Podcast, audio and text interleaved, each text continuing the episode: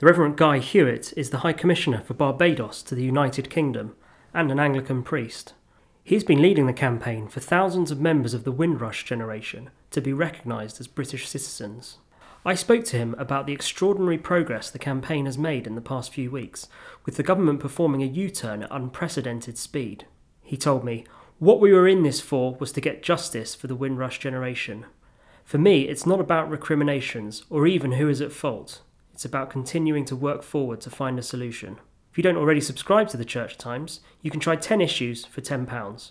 Go to churchtimes.co.uk slash subscribe. Guy Hewitt, you wrote for the Church Times on the 13th of April about the, the new wave of hostility facing Windrush migrants. When did you first become aware of this situation?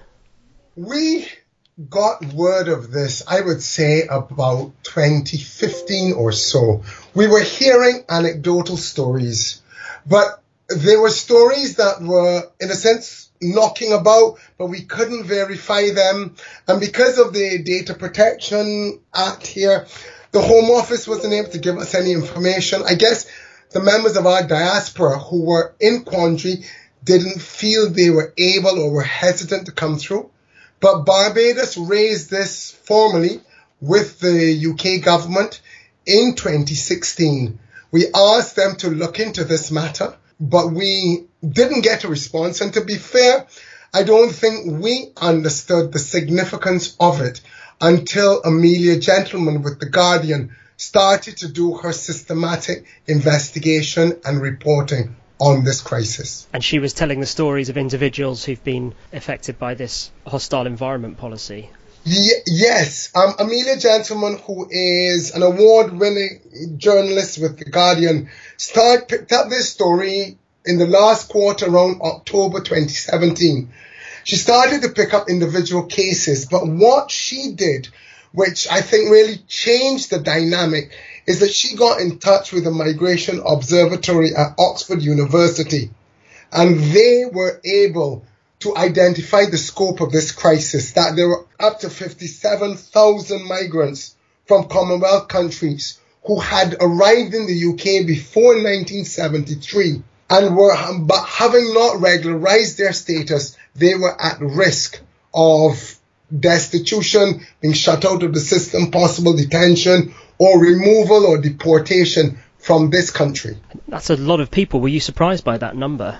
I think everybody was astounded by it. I think it, that moved it from, I would say, an individual or consular matter to a full blown crisis. And we then started to look into this. Um, when she, when this was flagged, we then wrote to our capitals and we asked them, well, we tried to make them aware and we asked them for guidance. But as you could appreciate, we being close to the situation were not aware of the situation.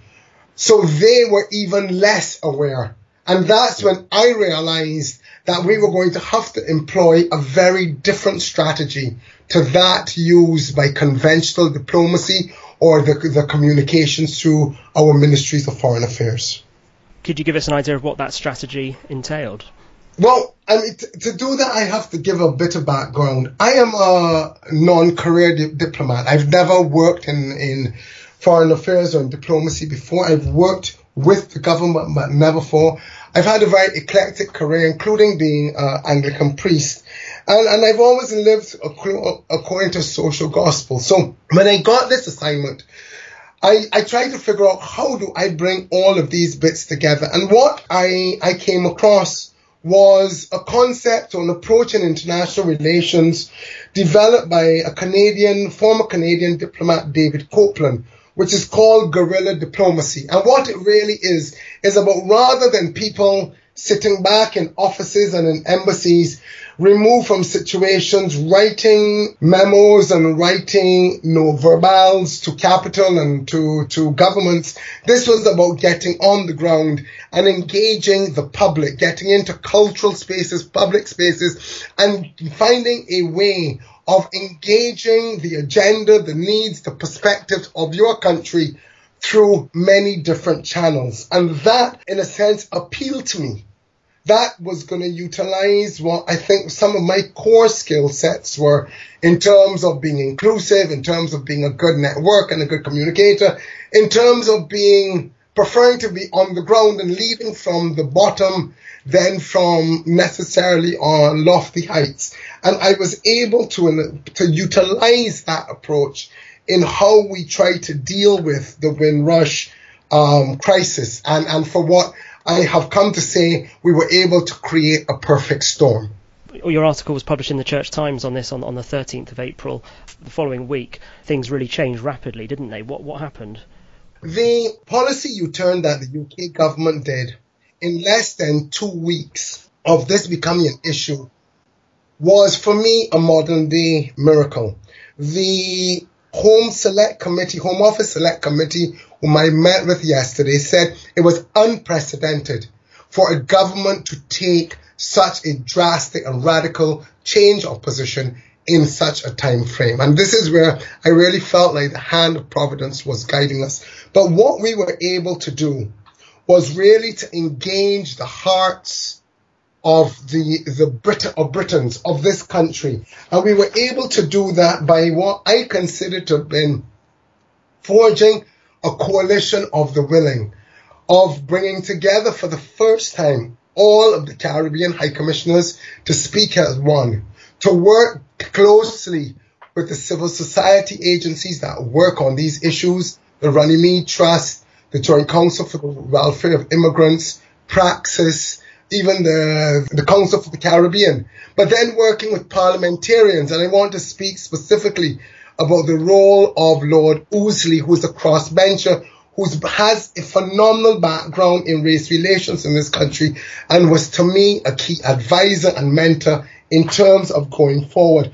But also for me, given my faith, given my adherence to a social gospel, given my role as a priest within the church, it was important to have gotten the Church of England support, the, the engagement by eight bishops that I know of who in, went, wrote to the government on this issue, but the countless others in their parishes who spoke to their parishioners about supporting the petition, who also contacted their MPs. It was just a groundswell of people who felt that this was, they were outraged by this situation and called on the government through so many different means to end it. And I think the government had not just a political stance, but truly a moral reawakening. And that is what, with God's grace, brought about, in my opinion, this change in such a quick time. Of course, many of the people affected by this policy are Christians and, and Anglicans, so perhaps their plights were coming to the attention of their parish priests and other people in their congregations. Uh, yes, I, I, I, I know I know of churches whom the vicars told people to go online, join the petition, and we we were amazed. We got 15,000 signatures in a 24-hour period on the parliamentary petition in less than 10 days, we had 100,000 signatures and it's still growing.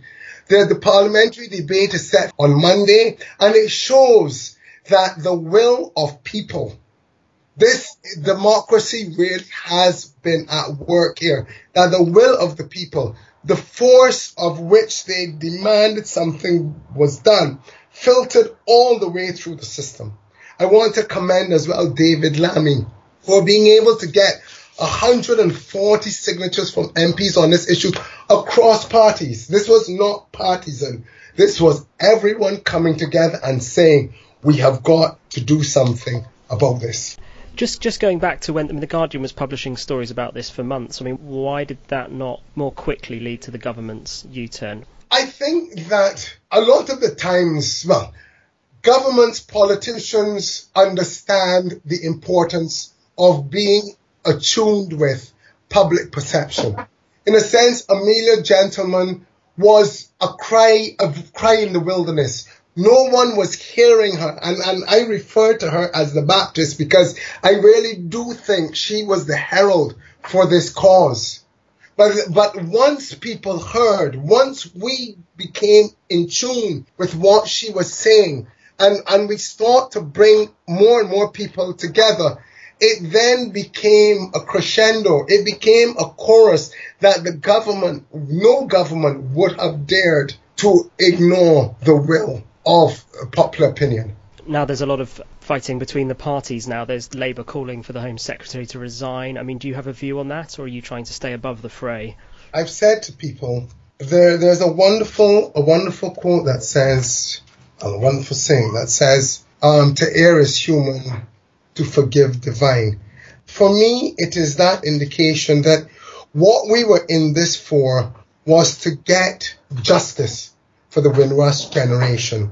And for me, it's not about recriminations or even who is at fault. It is about continuing to work forward to find a solution. I, I recalled the words of, of Nelson Mandela that people of peace must not think about retribution or recriminations. Courageous people do not fear forgiving for the sake of peace. And this is what I want. At the end of the day, this country must remain as one, unified in solidarity. And I have a very specific and personal feeling about this because I am Barbados's first London born High Commissioner. I was born in London to migrant parents, one from Barbados, one from India. So I identify with the situation, but I also identify with the need for the United Kingdom to remain united as a society. So I am towards and all for accountability, but I feel it should be done with the generosity of Christian love and forgiveness and understanding. Could I just ask you to say a bit about exactly what's changed since the government U turn? Well, two critical things, which I think is important the apology by the government, the apology from the Prime Minister and I had, I've said before and I say it again, it takes tremendous fortitude. It's a, a true, true sign of a strong leader or capable leader when they're able to say, I was wrong and I am sorry. The Prime Minister did that.